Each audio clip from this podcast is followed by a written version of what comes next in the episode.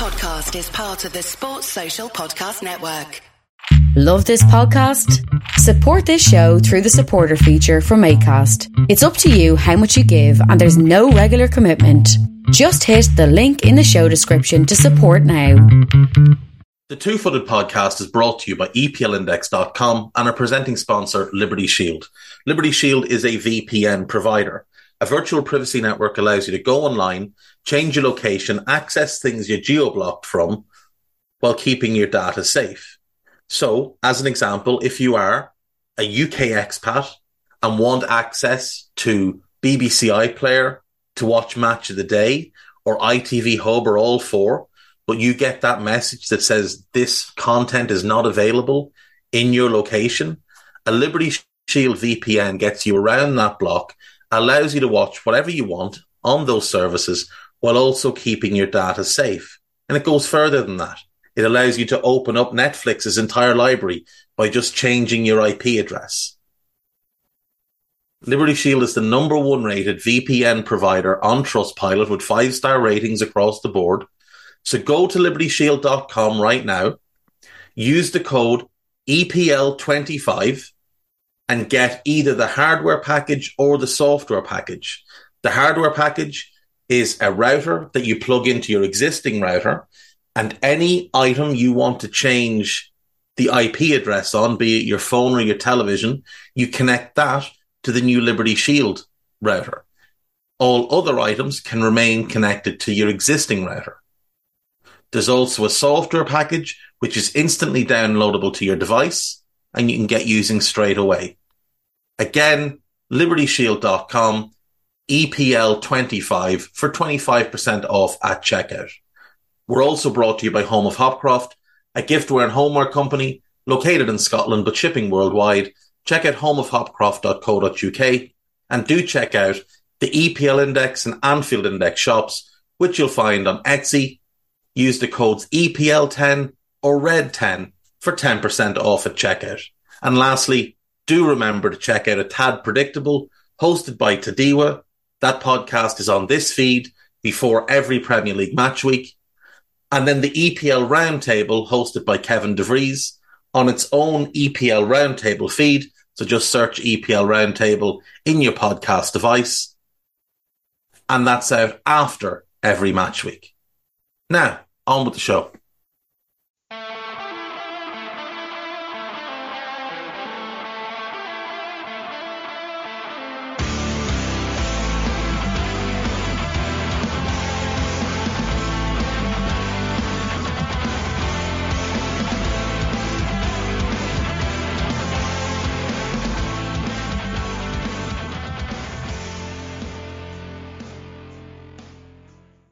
What's good, boys and girls? Two Footed Podcast on Wednesday, the 29th of March. Hope you all had a nice day yesterday. I am back to ruin today for you. Well, not really, but you know how I am. Uh, right, we had international football the last couple of days, so to catch up on that. On Monday, Serbia beat Montenegro 2 0. Dusan Vlahovic with both goals. Three goals for him over the two games for Serbia. Nice to see him back scoring. Hopefully now he translates that form back to his club side, Juventus, because he has been struggling in the last couple of months there. Uh, Netherlands three, Gibraltar nil. Memphis, uh, Memphis Depay opened the scoring on 23 minutes. Two goals for Nathan Ake on 1582. Liam Walker sent off for Gibraltar on 51.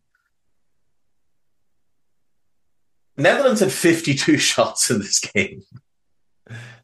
52 shots, 12 on target. So that's poor to begin with.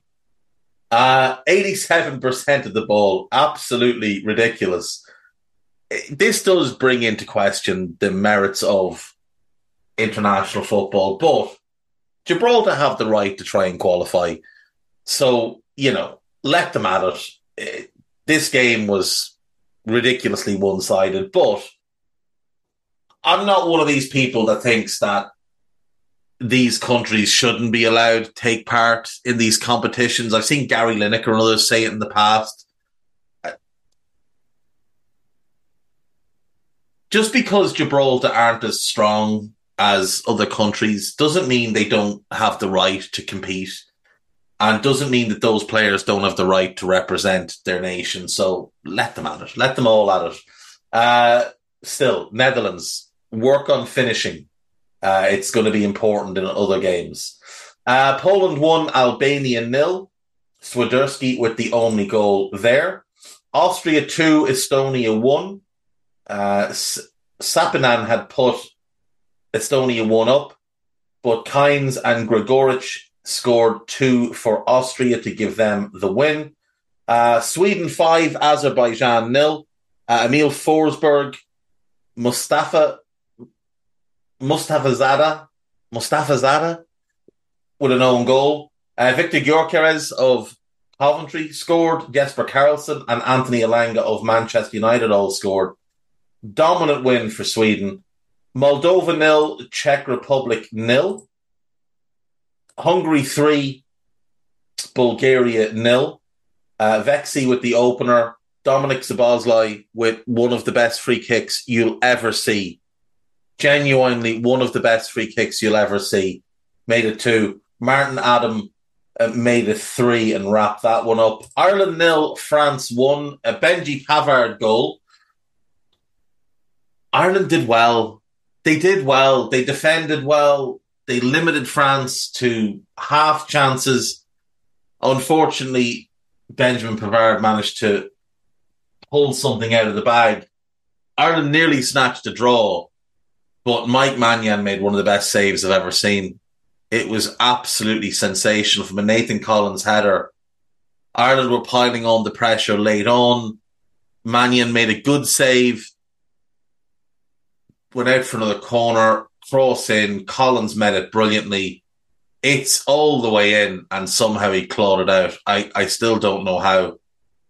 I still don't know how he saved it. I thought we deserved a draw. I really did.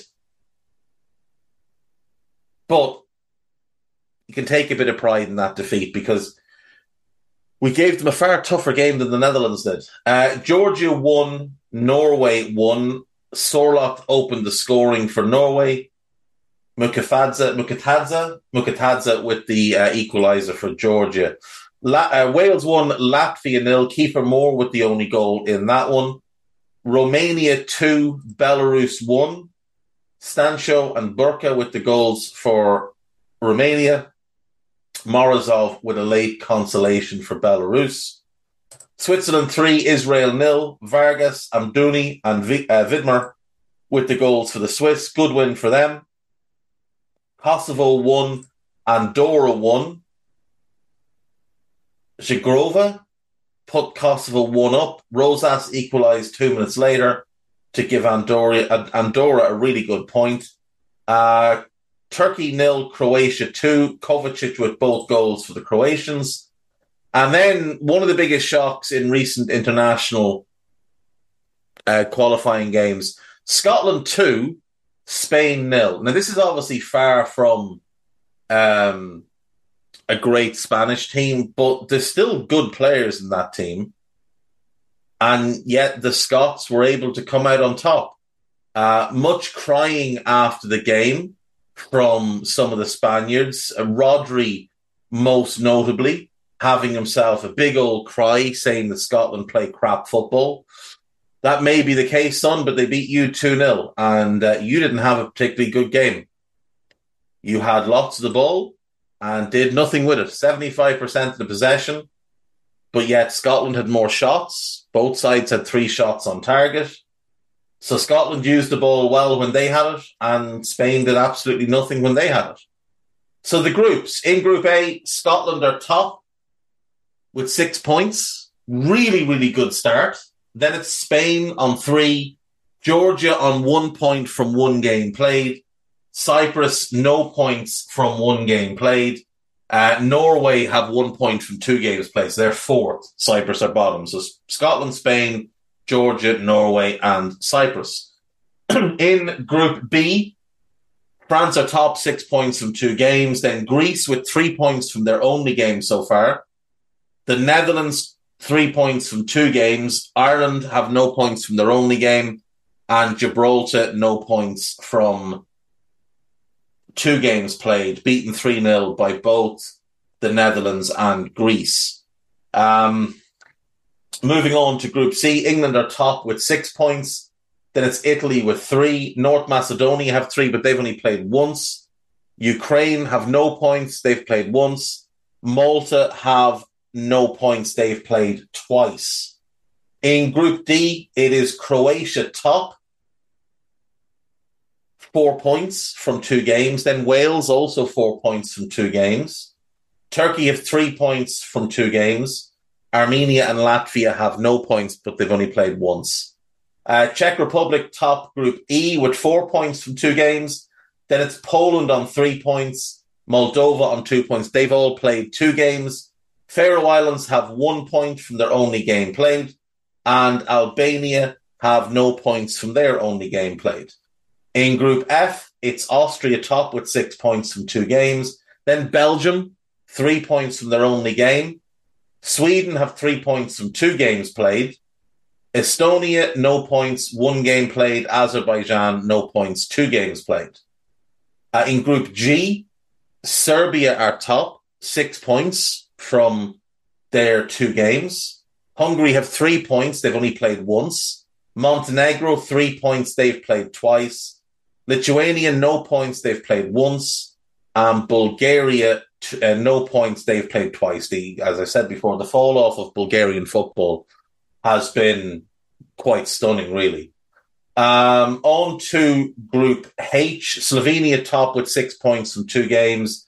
The Danes are second, three points from two games. They'll be disappointed having lost to Kazakhstan. Kazakhstan to third with three points from their two games. Then it's Finland with three points from two games. Northern Ireland, three points from two games. And San Marino, no points from their two games. But respectable scorelines in both games. So they, they can have a bit of pride in that.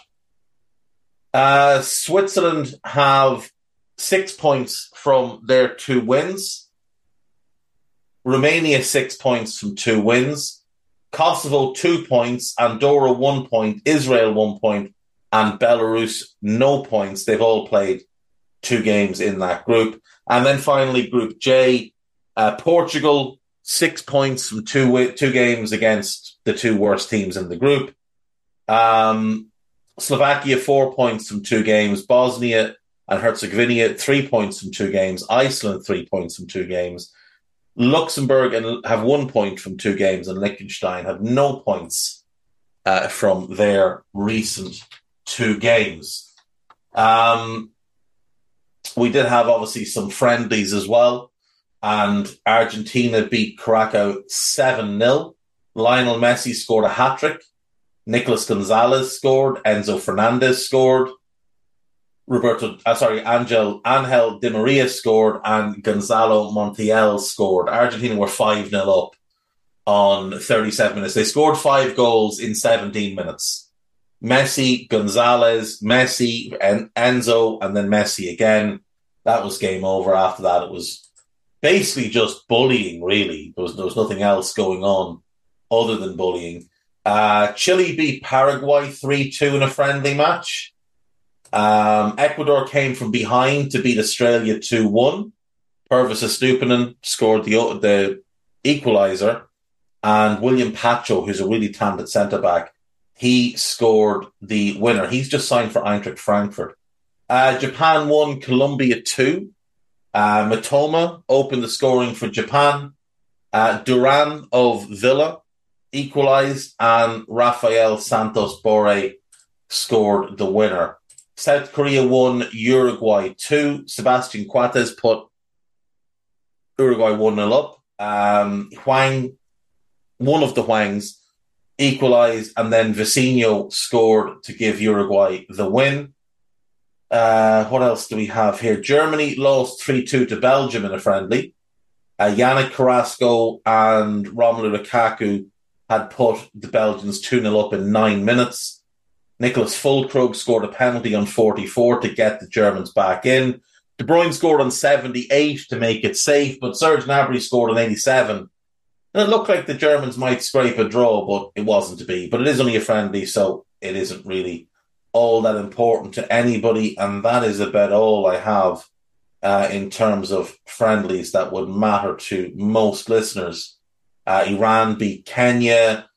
United Arab, United Arab Emirates beat Thailand. Morocco and Peru drew nil nil, and both both teams had a player sent off. Uh, Sofiane Boufal and Carlos Zambrano sent off there. Nepal drew Bhutan. Malaysia beat Hong Kong 2 0. Bahrain beat Syria 1 0. Kuwait beat Tajikistan 2 1. Jordan beat the Philippines 4 0. India beat Kyrgyzstan 2 0. And Armenia and Cyprus drew 2 2. Yeah. Indonesia, Burundi 2 2. Uzbekistan, Venezuela 1 1. And that's pretty much what we have. Um, and that is the last of the international football for quite a while, thankfully enough. Uh, the season will now finish without any more. No, there's one more. Is there one more international break? Let me see. When are the next games? No, June. June. Next international break is June. Um, and it's not a break, obviously, because the season will be over.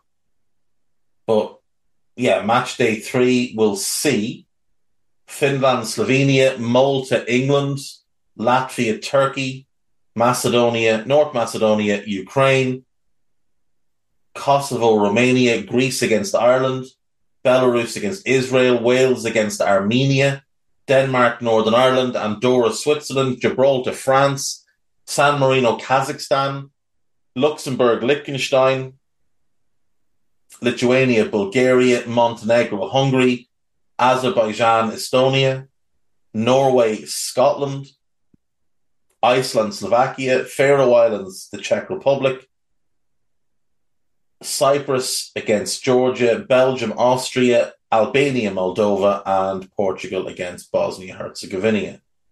So there'll be those games on the 16th and 17th, and then there's another round on the 19th and 20th. Uh, I won't list them all because you're probably bored of listening. Um, but yeah, so we're underway in our Euro 2024 qualifiers, which is nice and also nice. We're just going to go to a break now. And when we come back, we're going to go through loads of news and there's gossip. And that's going to be all for today because there's not a whole lot going on. Uh, we do have one kind of major item to discuss, but that's about it. So I'll see you in a sec.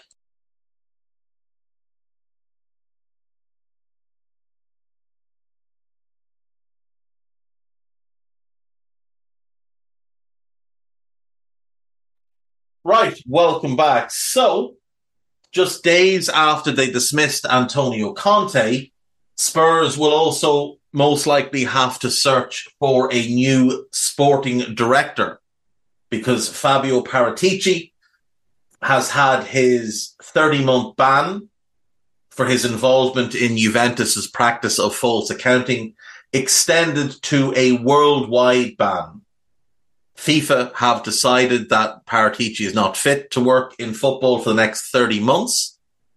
And that will mean that Spurs will have to move on from him. Now, he has appealed the decision. However, I think it's unlikely that even if it's reduced, I think it's unlikely that the ban gets overturned.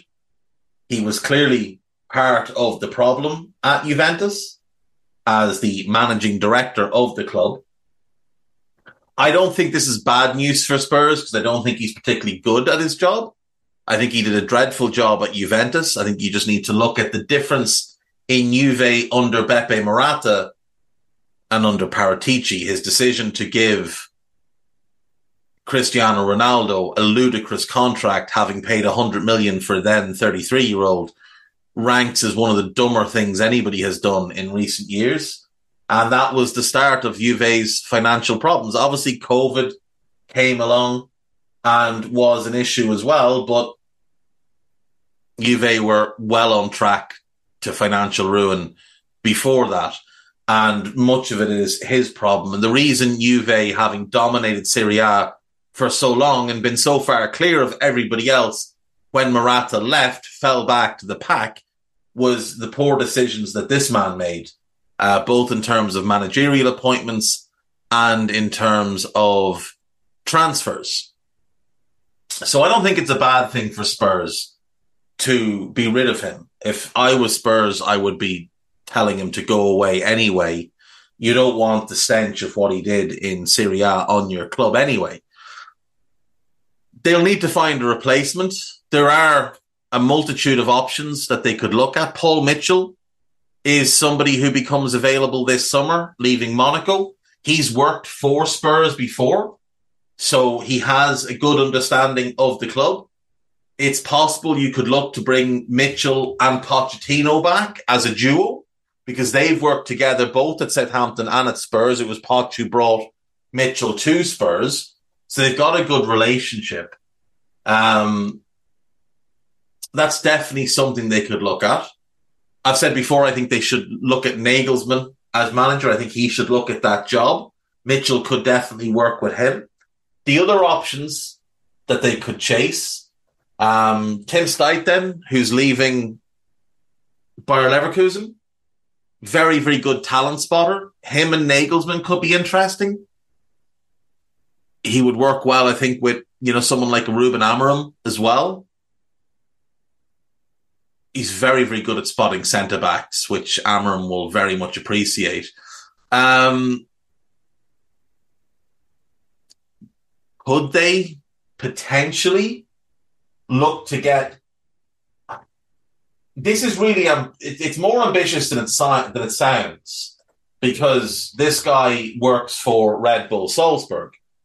And you would think that Spurs should just be able to go and pluck Red Bull Salzburg's director of football but Christoph Freund is very locked in there, and it will take a special offer and a special project for him to walk away. He turned down Chelsea when they threw enormous bags of money at him back in September. So it will take a very special pitch to convince him that this is the job for him.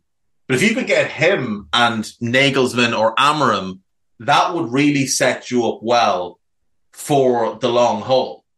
He's, when it comes to talent spotting, he might be the best around. You just need to look at his, his track record and what he's done uh, within the Red Bull network and the players he's brought to Red Bull Salzburg. It's it's so impressive.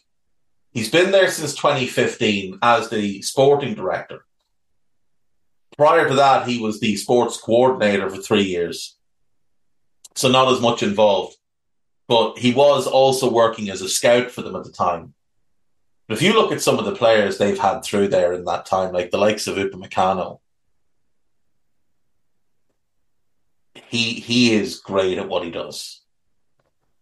Let's see if we can actually get Red Bull Salzburg.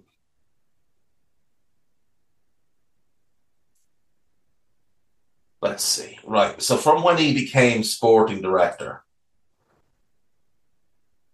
Stefan Lainer brought in for little or nothing. He's one of the better right backs in the Bundesliga now.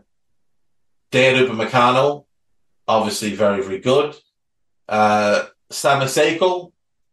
currently on loan at Olympiacos from Hoffenheim. He was a, a really, really good holding midfielder for them. Uh, Bernardo was actually an impressive get, but they got him through the Red Bull network. Uh, Hani Mukhtar, they had him on loan there for a time. He was quite quite exciting at that point. Uh, the following season,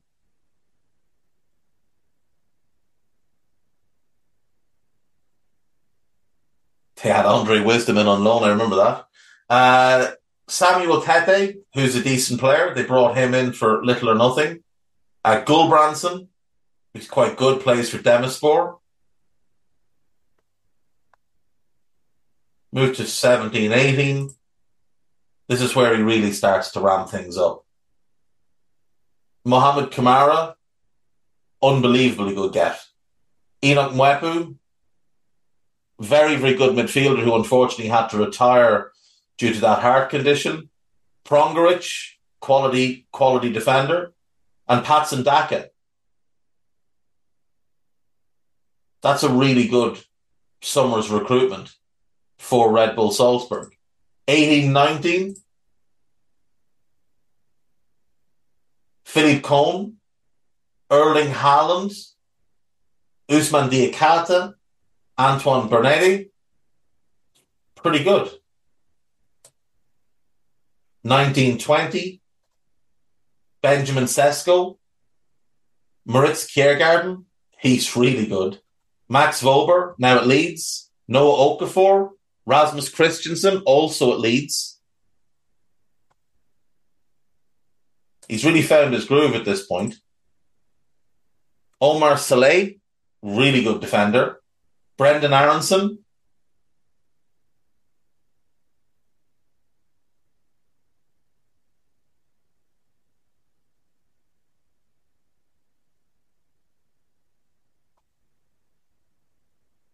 Twenty twenty one. Capaldo, good midfielder. Piątkowski, really good midfielder. Brought Bernardo back from Brighton, having made a significant profit on the deal. Uh, Roko Šimić is talented. Ignace Van der Brempt, the young Belgian, he's talented. Oumar Diakité, he's really, really promising. And then this season, oh, it's not. Oh, here we go. Uh, Fernando from Shakhtar, really good player. Gourna-Douath, really good player. Pavlovic, monster. Karim Konaté looks really promising. And Oscar Gloukh. You also look at how well he's sold and the profits he's made them. He is he is brilliant at what he does. If they get him and Nagelsmann or Amorim, I think that would completely set Spurs up. They're both young.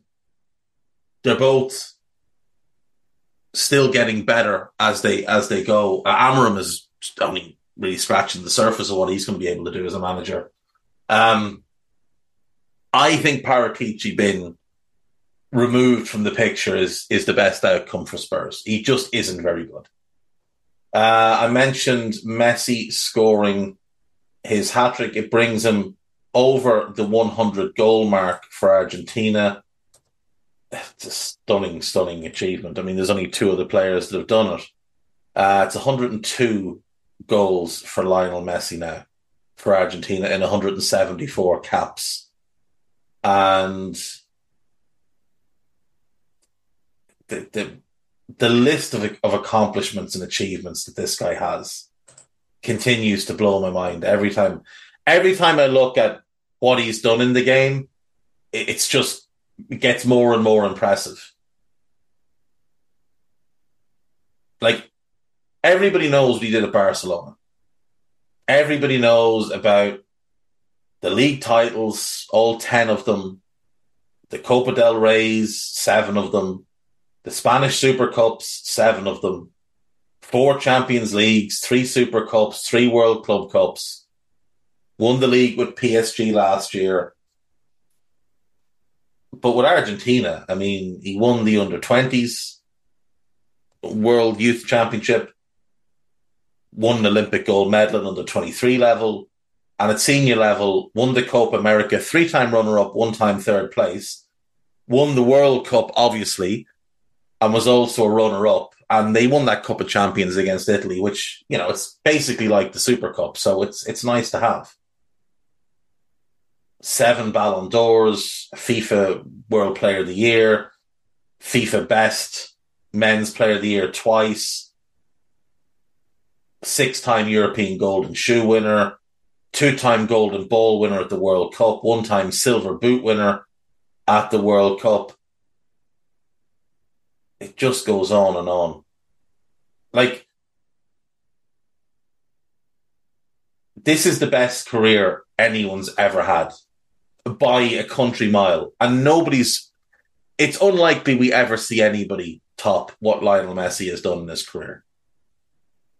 To be the best goal scorer of your generation and maybe ever, and also be the best creator of your generation is just stupid. Like it is just stupid that he's both. And I've always said, like, there's no argument made that Cristiano is the best player ever because Messi is a better player. And that's just the simple fact of it. Messi is a better player than Cristiano Ronaldo is. But Cristiano's case was his goal scoring. But I just don't think he, he stands up to Messi in terms of goals either. At senior level, Messi has 706 goals in 854 club games. And Cristiano has 710 goals in 959 games. So 100 games more. 100 games more for what are we looking at? Actually, am I right? Yeah, I am right. 100 games more for like six goals more. Or four goals more. Four goals more. And bear in mind, nine of Cristiano's goals, his most recent nine goals at club level, have come in the Saudi Premier League. So not not like a top 15 league in world football. At international level, Cristiano has the the better record, 122 goals in 198 games, as opposed to Messi's 102 in 174. But overall, there's just no question that Messi has a better goal scoring record. Goals per game, it's Messi and it's Messi by a bit of a distance. And in all likelihood, um, he will grow that gap because he's going to carry on playing for another couple of years. And Cristiano is basically retired at club level because nobody is looking at the Saudi league and thinking, "Oh, that's really impressive." Nobody's looking at it like that. He'll carry on stat padding against crap teams at international level, but that's that's just what he's going to be from now on as a stat pattern. That's the only reason he's sticking around. He probably 832 senior goals. Let me just let me just get a calculator for a quick sec. He obviously wants the 200 caps. That's important to him. 122 plus 710. Right, 832 goals. Uh, game wise, he's at 959 at club level. He's going to get to a thousand club games as well, in all likelihood, um, playing in in Saudi and 198 caps. So he's played 1157 games. Like that's that that longevity is incredible. Like it absolutely is incredible.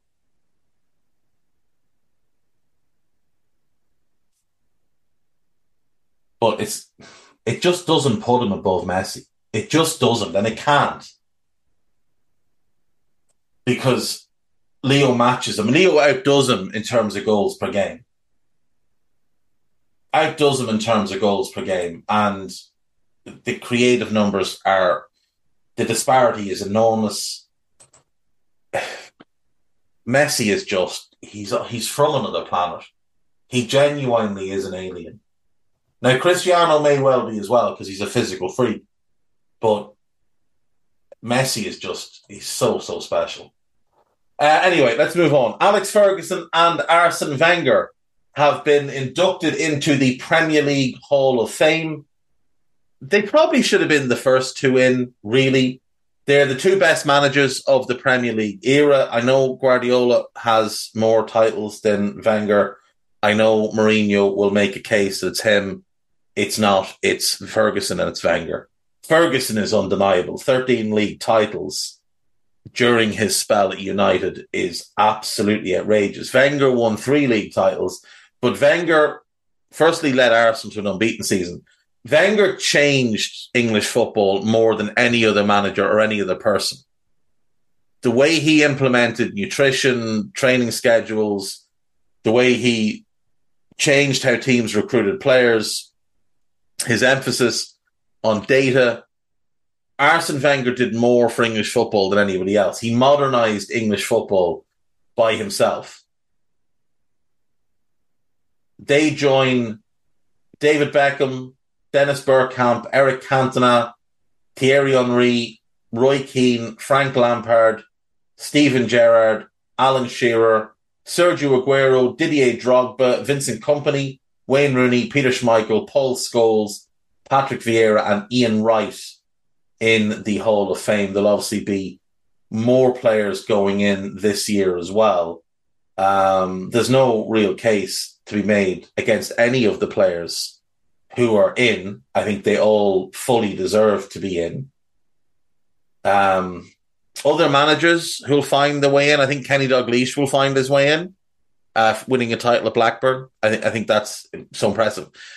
I don't think he's a Hall of Fame caliber manager, but Ranieri did win a title with Leicester. That probably will get him in. Mourinho obviously will get in. Conte will get in. I think.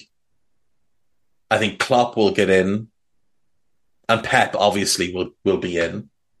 Um, there's probably a couple of others that deserve a look, but you know, the ones who win league titles really should lead the way.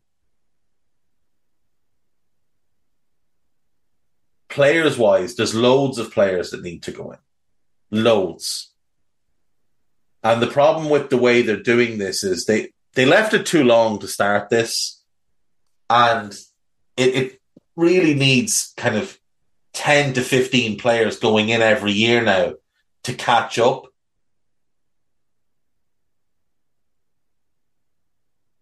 and then you can kind of cut it back to like two or three per year. I think that would make it more special if there's only a couple. I think it allows those players uh, more of a a moment.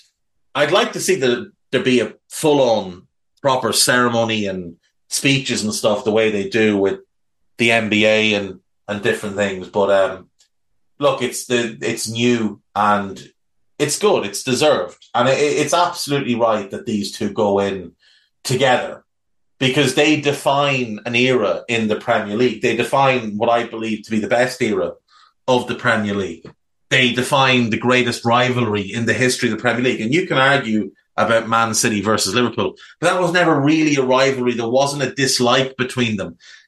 It was a rivalry in a sporting sense, but this, this was different. This was personal these two didn't like each other. They came to respect and like each other later, but the players hated each other. The fans hated each other. These games were box office. These games were must see TV. No matter who you supported, you were watching these games. And if you got a bonus United versus Arsenal game in the cup, it was just brilliant. Because back then, the Champions League wasn't as diluted as it is now. So there was less chance of them meeting in the Champions League. But those teams, Ferguson obviously dominated the early years of the Premier League. Then Wenger came along and changed things. Dalglish had taken one title off Ferguson, but other than that, he kind of flat, flat track bullied his way through the league. But Wenger came in and Ferguson's mind games didn't work with Wenger for a multitude of reasons. Wenger was far too intelligent to fall for them. Now, he fell for Mourinho's because Mourinho made things personal. The one thing you'd say about Ferguson is he didn't make it personal. His mind games were around the game. And he didn't bring people's personalities or personal lives into it. He just focused on the football. Then Wenger had that first great Arsenal team with that older back four. Vieira and Petit in central midfield, Overmars on the left, Bergkamp and Anelka up front. It was a wonderful team. They were great to watch.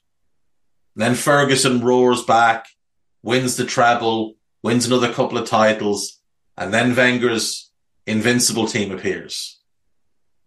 And what an unbelievable talent that was to build that team, to find balance the way he found balance. That team was was near perfect, as as near to perfect as we've ever seen. The goalkeeper, I would say, was the weak link in that team. Jens Lehmann. I would say he was a level below everybody else, but Bergkamp and Henry up front, spectacular. Vieira and Gilberto Silva as a double pivot. Gilberto Silva may be the best holding midfielder the Premier League has seen. Vieira with that box to box style, that ability to just go and wreck games wherever and whenever he wanted. Ljungberg as a goal scorer off the right, who wasn't particularly strong on the ball, decent dribbler, but his real ability and talent was his timing of runs and his ability to ghost into the box. Pires as the primary playmaker on the left, cutting in field, combining with Bergkamp and Henry, Henry having that incredible ability to drift wide and just blow past people with his pace.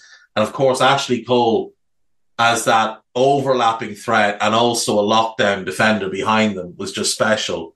Sol Campbell, for my money, one of the best centre backs, certainly the best English centre back the Premier League has seen, just ahead of Tony Adams. Kolo Toure could be a bit hit and miss, but his explosiveness, his aggression, the front footed nature of his defending, and his willingness and ability to cover a cross at right back or a cross behind Campbell when Campbell stepped out to deal with something. That speed he had to cover was sensational. And Lauren, who's hugely underrated, hugely underrated, seven out of 10 every week. You rarely saw him have a bad game. You rarely saw left wing give him trouble. Giggs gave him some trouble, but Giggs did that to everybody. But Lauren was really good. That Arsenal team was special. No matter what way you look at it, they were special. And when they went unbeaten that year, it was an amazing achievement. And it was an amazing t- thing to watch. Ferguson, of course, built multiple great United teams. The first team that won titles, and he evolved that team and won more titles. And then that treble winning team, Schmeichel, Neville, Ronnie Johnsen, Jaap Stam, unbelievable. Denis Irwin, the best left back the Premier League has seen. Beckham, Scholes, Keane, and Giggs. That's that's the perfect midfield. Like that's the perfect midfield. And then Yorke and Cole up front. And then he gets Solskjaer and Sheringham coming off the bench. He had Jesper Grønkjær who could play either wing as a backup. He had Nicky Butt to rotate in central midfield. Nicky Butt's often over, not often overlooked from those United teams. But Nicky Butt was vital to United and go and watch that Champions League final against Bayern Munich. Nicky Butt was phenomenally good in that game. He had the likes of David May and Henning Berg that he'd bring in, could play a bit of right back, could play centre back. He had Phil Neville, who could cover at both fullback spots. Ferguson crafted squads better than nearly anybody ever. And he managed his squad better than anybody in the history of the game. Ferguson's man management is where his brilliance he wasn't a great tactician and he knew that. So he brought in other people to put things in place. He wasn't great on the training ground. He knew that. He brought in other people to take care of that. Brian Kidd, Steve McClaren, Carlos Queiroz, Rene Meulensteen. What Ferguson was unbelievably good at was simplicity. Think about how United played 4 4 2, until the later years when it became 4-3-3 because Cristiano wouldn't track back. But 4-4-2 and everything was simple. We, det- we defend with five and we attack with five. So we've got a back four. Primarily, they're going to sit. Our fullbacks will push and be outballs. and Irwin and Neville were capable of overlapping, but when they would overlap, the wingers would drop, or one of the centre midfielders would drop. They would never overlap or be high up together. One would go, one would stay. If the normal set was wherever you went, they would defend the halfway line because they were just brave enough to do it at the time. You had Stam, he had that recovery pace. If Neville pushed on, Irwin would stay and Scholes would drop back in next to Keane. If Irwin went, again, Scholes would drop back in, Neville would stay deeper, and Giggs would also help cover. So they'd never be overcommitted. But what Ferguson was also brilliant at was realizing that United couldn't just have one way of playing. They had to be able to play their football in different ways. And I remember watching the overlap with Scholes and Neville, and they were talking about how United weren't a possession based team. They weren't. There's this myth that United used to just go and, and dominate. United would go and they would squeeze teams and they would try and force mistakes. But United against the very top teams would bed in, defend the 18 yard box, and they would tear you apart on the counter. That Beckham to Giggs crossfield ball is one of the best weapons we've ever seen in the Premier League because that would turn defense into attack in an instant. And they would have runners willing to get forward.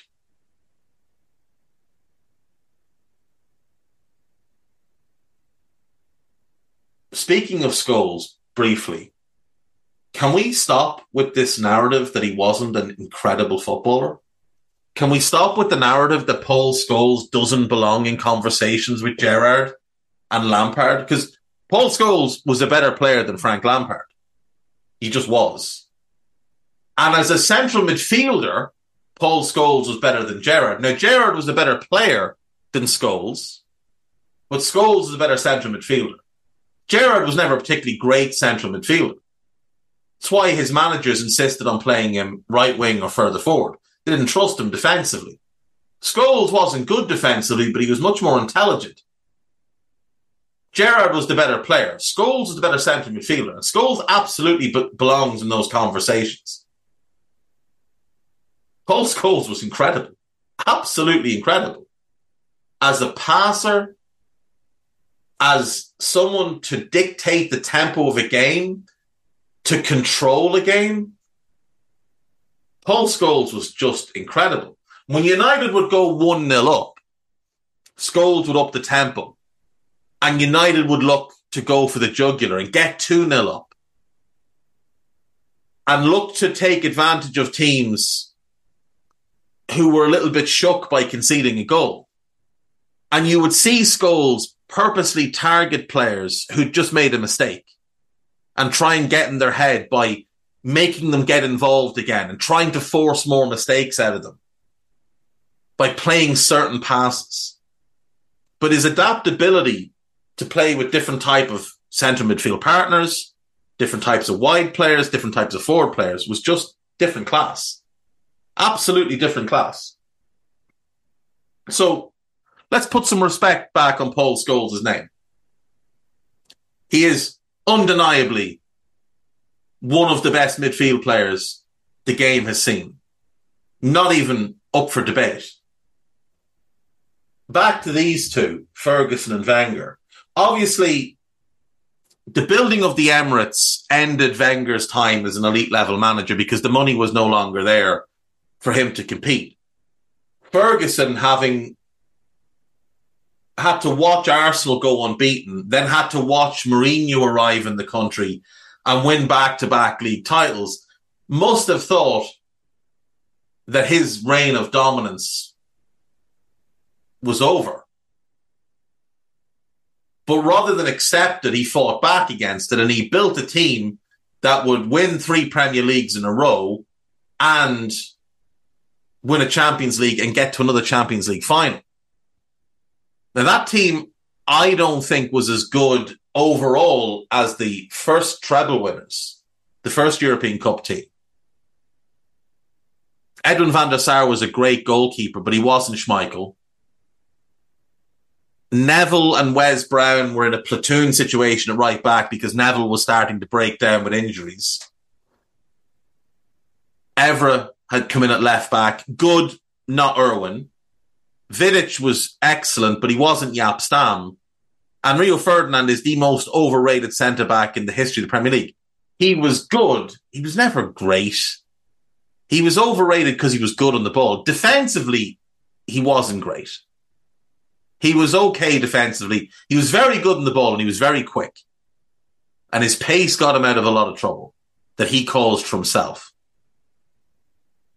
But that defense wasn't as good as the earlier defense. The midfield had an aging Scholes, an aging Giggs, and Michael Carrick, who is also one of the more underrated players the Premier League has seen. Tremendous midfielder. Really good passer, super high IQ. Not a surprise that he's looking like he might become a successful manager. You also had Darren Fletcher, who played a lot of games in that midfield. Up front was where they were special. This team was special in the forward line. The early team, very, very good defense, really special midfield, very good attack. This team, good defense, good midfield, phenomenal attack absolutely phenomenal attack. So the starters, more often than not, Tevez, Rooney, Cristiano. And that, well, that's pretty special. That's pretty special. You also had Nani as an option to play either wing. So if Cristiano or Tevez needed to sit out, Nani could come in. But what really made them special was the presence. I, I missed I missed out Hargreaves and Anderson in midfield. So they had those two. And the Hargreaves was injured a lot, which is a shame because if he could have stayed fit, this team may never have stopped winning. Um, you had Dimitar Berbatov, and he made them really special when he landed at the club, now he arrived, I think, the year after the treble, didn't he? I don't think he was there for the treble. He wasn't. He arrived the year after the treble. Uh, still had Solskjaer. I think Solskjaer had come back to the club. Maybe he'd just been there all along. But the following year, when they won the league title, Berbatov had arrived. And this was where you, like, I think that 09 version of United, that won the league, won the League Cup, lost the Champions League final to Barca, and got to the FA Cup semi final. So came hella close to quadruple. I think this team was even more special than the team that the year before that won the European Cup. Because you still have Van der Sar. Neville played a bit more. Neville didn't play at all the year before. So Neville and Brown were rotating at right back. You had Rio, you had Vidic, you had Evra. That's fine. Same group of midfielders. Park Ji Sung is now playing heavy minutes as well. But you add Berbatov and you've got Tevez, Rooney, and Cristiano. You've got Nani and Berbatov. Like that five is ridiculous.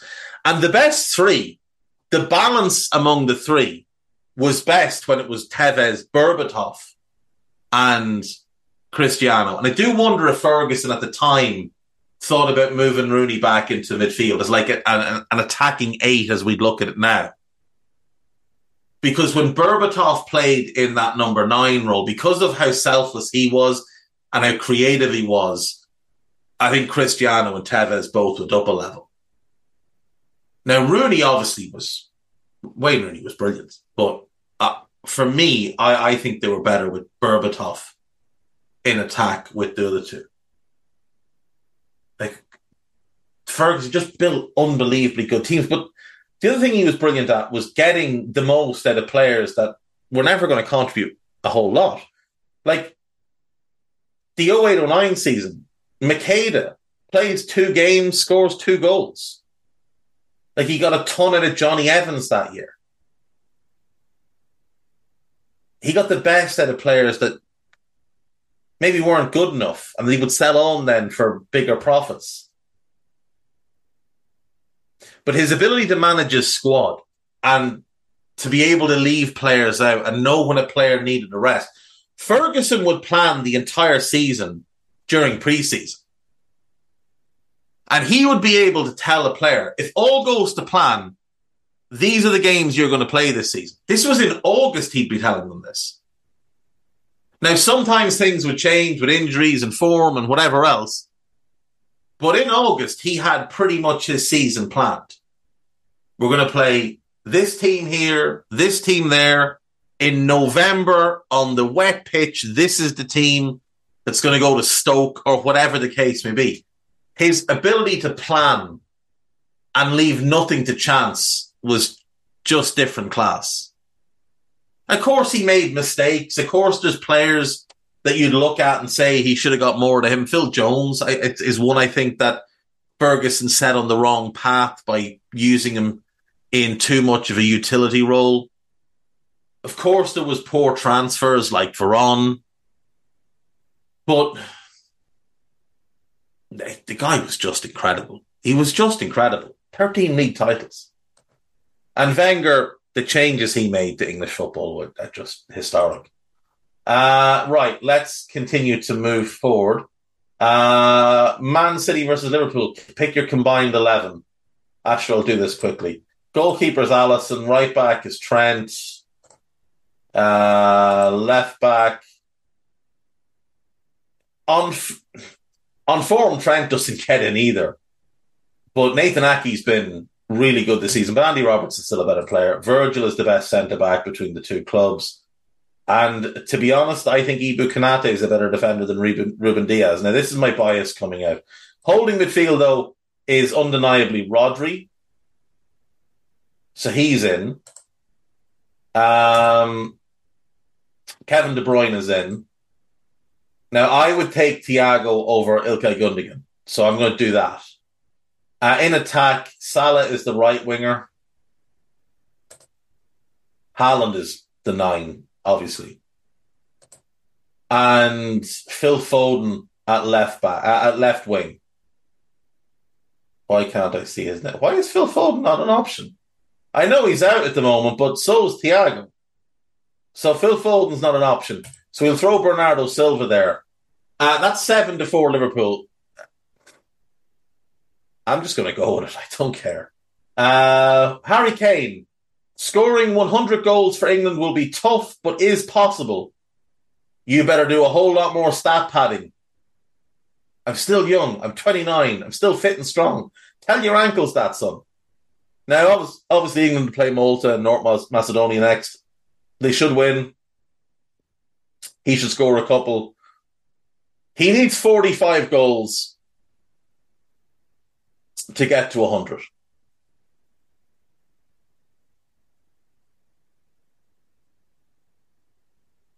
I don't see it. I don't see it. I think 75. I think 75 is about where he gets. But then there are a lot of bad teams in the qualifiers, and if he just stat pads his way through qualifiers the way Cristiano does, then maybe, maybe he gets to 85. I don't think he gets to 100 though. I don't think he gets to 100 because I don't think he'll play long enough for England to get to 100. Now, maybe he'll just hang around. Maybe he has ideas of hanging around, but I don't think his body will age all that well. I don't see Harry Kane playing top level football at 36. And he turns 30 this summer. Um, American businessman Kevin M. Nagle has been confirmed as the new owner of Huddersfield. He owns Sacramento Republic and he has agreed to buy the club from Dean Hoyle. Okay, fair play. Um, Heung-min Son has come out and said he is really sorry to see Antonio Conte go and feels responsible because of the poor season that he's had. It is really good to see a player own up that way. As a player, I'm really sorry. He's a world class coach and we had a great journey together. I should have played better. I feel responsible for his departure because I haven't helped the club all that much. To hear one of the best players in the league come out with that is really refreshing because mostly they pass the buck. I haven't heard any Liverpool player take that type of responsibility for their crap form this season. Uh, Hervé Renard has re- resigned as the Saudi Arabia coach so he can take over the France women's team ahead of this year's World Club Cup. Oh, sorry, World Cup. Little bit surprising. He was doing great work with Saudi, but he has obviously made his decision and fair play. Ansu Fati's father wants his son to leave Barcelona because of a lack of minutes. Uh, Fati has started just nine league games for Barca this season, which has led to his dad stating his frustrations. Ansu Fati is seriously talented. That knee injury he had because Barca overplayed him as a kid might well have completely altered his career. Tony Adams has warned that Arsenal need to keep six key stars fit if they are to win the Premier League, as the backup players are average. Interesting. Um, he's not wrong. So Saka, Martinelli, Odegaard, Partey, Jesus, and Zinchenko. Well, let's be honest now. Kieran Tierney's not bang average. He's a good left back. Um, Trossard has been really good since signing. So you know, Gabriel Jesus and Martinelli, they have a bit of backup there for him. I do fully agree on Saka and Odegaard and Partey. But I think the other three, if they miss a few games, they can cope. I mean, look, they've coped without Jesus for three months, or yeah, three months. Um, Chelsea face Premier League battle over possible financial breach. Unsurprisingly to anybody, Chelsea are a mess financially. And uh, the recent accounts came out, they weren't good. And they weren't good at all. And that sets them back because they've lost so much money over the last couple of years.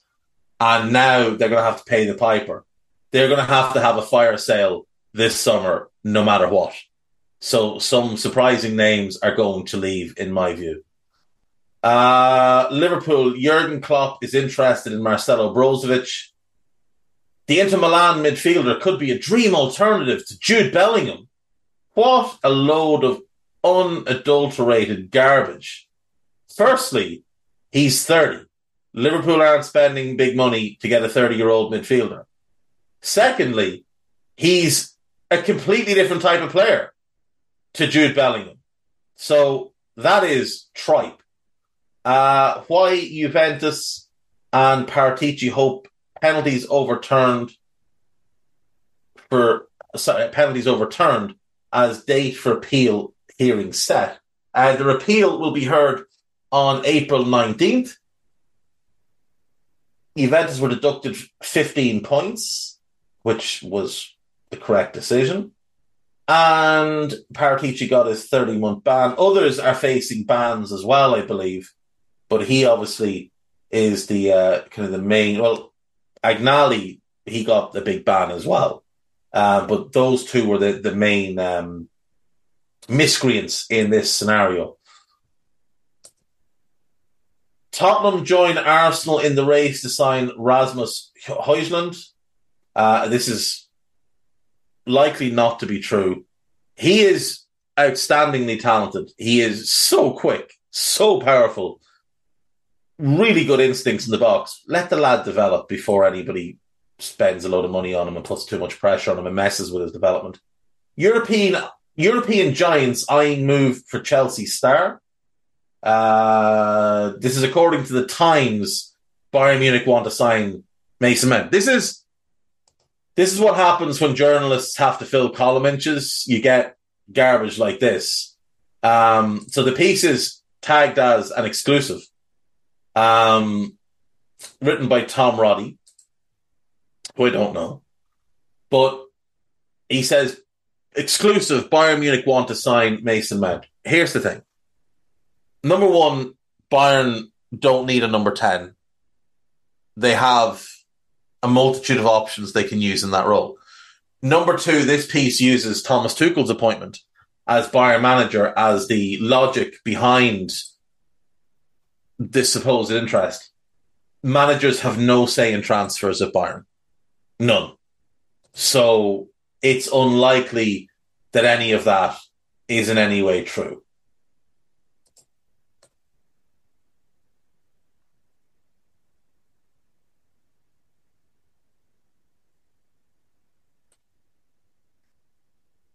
Lucas Fabianski is set to make a return from injury.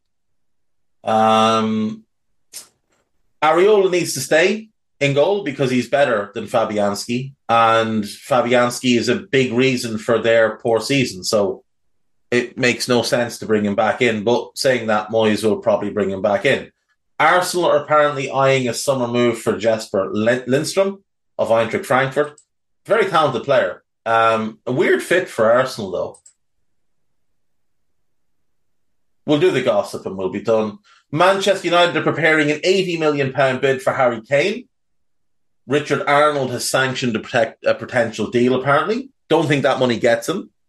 Manchester United have taken no major. Oh, he's only got a year left in his deal. Maybe, maybe. I, I think Kane will stay where he is. Uh, Manchester United taken no major steps forward in agreeing a new contract for Marcus Rashford. Um, when is his deal up?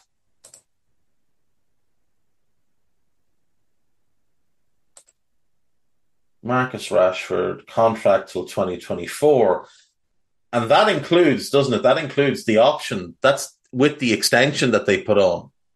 So he's got a year left after this one. I, I assume Rashford will stay, but if I was him, I'd be making them sweat and, and holding out. Uh, Chelsea are yet to open contract talks with Mateo Kovacic. Manchester City apparently interested. Liverpool are more than willing. Uh, sorry, are willing to pay more than sixty million for Kim Min Jae. No, they're not, and they wouldn't have to because he has a buyout clause. Liverpool are also in the fight to sign Evan Ndicka, who will be available on a free. Uh, this comes from David Maddock, who's never right about anything, and I, I, I hope he's not right here. Um, Man City are still waiting on a decision from Ilkay Gundogan. Barcelona are keen to, keen to sign him. If Gundogan does go, City are considering Jude Bellingham and Florian Wirtz as potential replacements. Uh, this is Pete O'Rourke, spoofer. City have joined United and Newcastle in monitoring Celta Vigo's 20 year old Spanish midfielder Gabriel Veiga. He could make some sense there. Clubs interested in Roberto De Zerbi would have to pay a fixed amount to Brighton for the Italian manager, and any deal could only be done in the summer, not during the season. He doesn't have a buyout clause, so Romano is, as usual, as is usual Romano, he's lying. Simple as that. He's lying. Because he's a spoofer. De Zerbi wants more control and a greater input in Brighton's transfer plans. I don't think Brighton will budge, and I wouldn't be overly sure that Tom Collomosse for the Daily Mail. Tom Collomosse, really? Uh, I I don't think he's one that will will take any any heed from. He knew what he was signing up for when he took the job. Chelsea are set to make it make Ruben Loftus Cheek available for transfer. I mean, what did they get from ten, maybe fifteen million? Won't be much. Barcelona are interested in Pierre Emerick Aubameyang on loan. Former Spain defender Hector Bellerin is in talks over return to Real Betis. Um, yeah, I mean, I think that's that's the right move for him. He's currently on loan at Sporting. I don't just don't think they'll keep him. Um, is he on loan or is he permanent? No, he's he is on loan. Yeah, he is on loan. I don't think they'll keep him. So I Betis makes sense for everybody. Former Spain defender. How many caps he got? Four. Okay. A number of Premier League clubs, including Leicester, Fulham, and Wolves, are monitoring Enzo Le Fée. He'd be a good signing for a lot of them. Spurs have come to a pre-contract agreement to sign 16-year-old English forward Herbie James from Man City's academy. Good to see teams pilfering City's academy as opposed to how it's been the last few years. Chelsea are set for a battle with the Premier League over a potential breach of spending rules, with the club ready to cite Antonio Rudiger's departure for Real Madrid on a free transfer as one justification for their huge losses. They're trying to claim that because they couldn't do anything under Roman for the last couple months, they lost him for free. Let's be fair. You were always losing him because you, you no sensible club was going to pay him 350 grand a week. And that includes you. So eh, nonsense. Manager David Moyes and his West Ham coaches fear that they will be sacked if the Hammers lose to relegation rival Southampton on Sunday. They should be sacked. They should have been sacked a while ago, but somehow he remains in a job. Uh, Man, City, Man City have no plans to sell Calvin Ramsey this summer, despite the 27 year old making only limited appearances. He's been injured a lot, so I assume that's part of it. Um, however, Phillips is prepared to leave this is a battle of the spoofers. So it's Football Insider and Pete O'Rourke saying he does not want to leave, and Jamie Spencer and Graham Bailey for 90minute.com saying he does. So spoofers all round. Paris Saint Germain and Argentina forward Lionel Messi could move to MLS this summer, with each of the 29 clubs in the league contributing to his salary they'll this will this would be Beckham 2.0. I've said this before. I think this is where he ends up. He may go back to Barca for a year, but I do think he goes to MLS. I think they give him a, a sweetheart Beckham deal where he gets a franchise guaranteed to him for much much less than others would have to pay. Now, where that franchise would be, I, I really don't know. Um, obviously MLS has expanded at a at a decent rate, at a decent rate, and you have new teams in the last kind of six years in Atlanta, in Charlotte, in Cincinnati, in Miami. That's Beckham's in Nashville, uh, in Austin, which I think would have been interesting to Christi uh, to to Messi. Minnesota, the second team in LA, St. Louis. So I, I'm not sure where I'm not sure where Messi would get a team. You look at kind of the big cities. Uh, let's New York has two. LA has two. I don't know if Chicago could support a second foot, a second football team. They've already got the Bears, the Blackhawks, the Bulls, two baseball teams. I don't know. Uh, Houston has a team.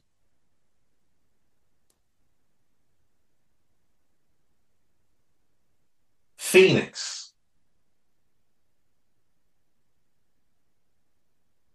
Phoenix. Am I right in thinking there's no team in Phoenix? They'd be in the Western Conference.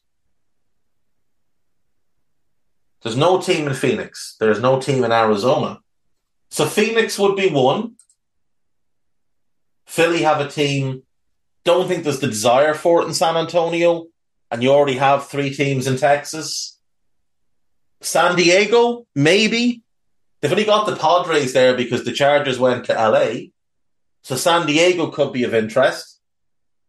Dallas have a team. San Jose have a team. Austin has a team.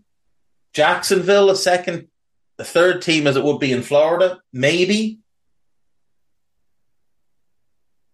There won't be one in Fort Worth because it's too close to Dallas. It's part of, well, Dallas Fort Worth is a one metropolitan area. Uh, Columbus have a team, so it won't be there. No one wants to go to Indianapolis, although you know, shout out Johnny Moore. Um, maybe, maybe in the, Indianapolis, Charlotte have a team.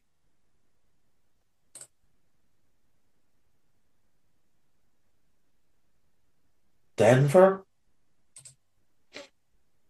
San Francisco probably too close to San Jose. Seattle have a team. Denver stands out as a possible. But I do think the ones that make the most Phoenix is the one that makes the most sense. Phoenix is the one that makes the most sense. The fifth biggest city in America.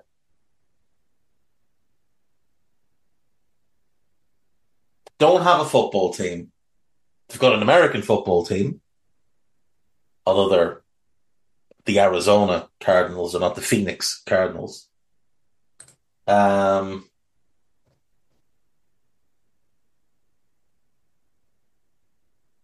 they do have all four of the other major sports. They've got the Suns, they've got the Cardinals, they've got the Diamondbacks, and they've got the Coyotes.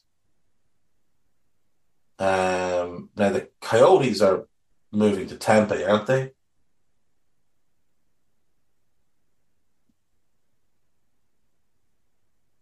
They do have they do have a team in the in the USL, the Phoenix Rising FC. I do wonder if maybe maybe that team can be bumped up. They've also got a WNBA team. Phoenix makes sense. San Diego's the other city that makes sense to me anyway. So maybe that's what they do with Messi. They promise him a team in one or the other. Um, San Diego's probably preferable because you've got less competition. Now, it is obviously a smaller city than Phoenix, but not by a huge amount. Only about 300,000, 1.6 1.6, nearly 1.7 million to just under 1.4 million.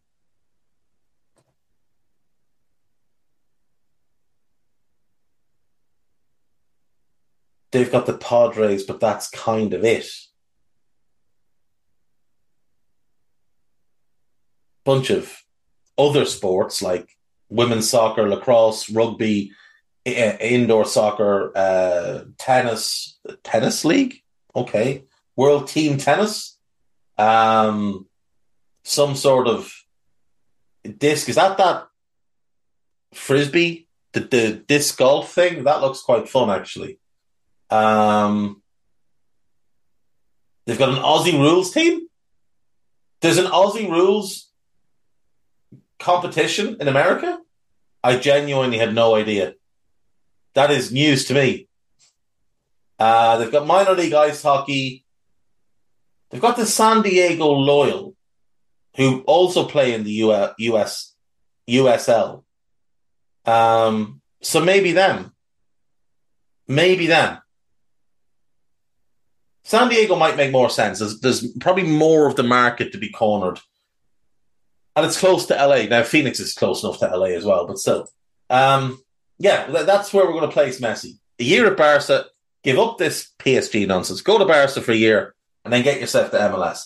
Napoli val- value Victor Osimhen at 150 million euros and probably a bit more. Tottenham made contact with Julian Nagelsmann at the weekend with the club wanting to talk to candidates to replace Antonio Conte. I, I think he would be really good. I do.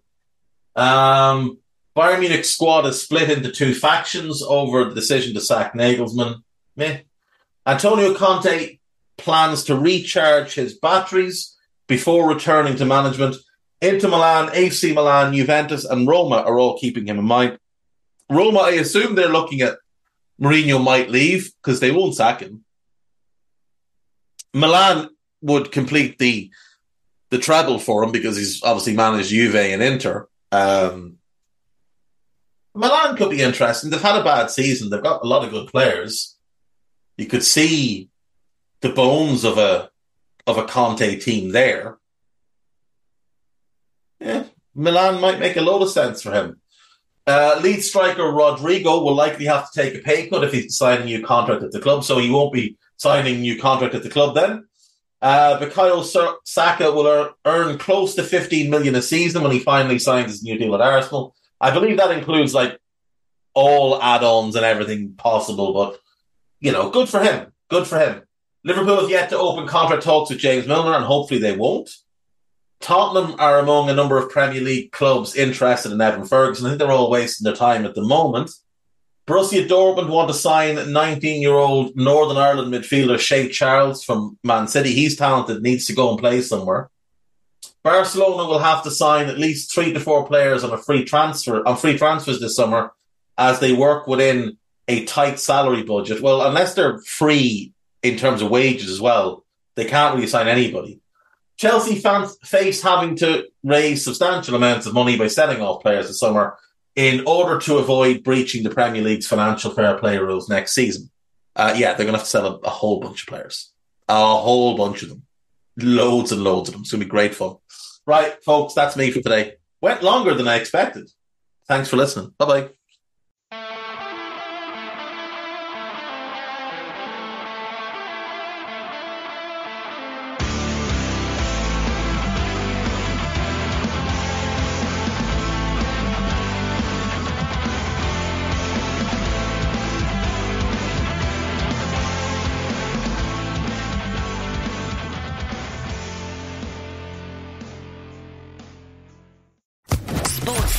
Podcast Network.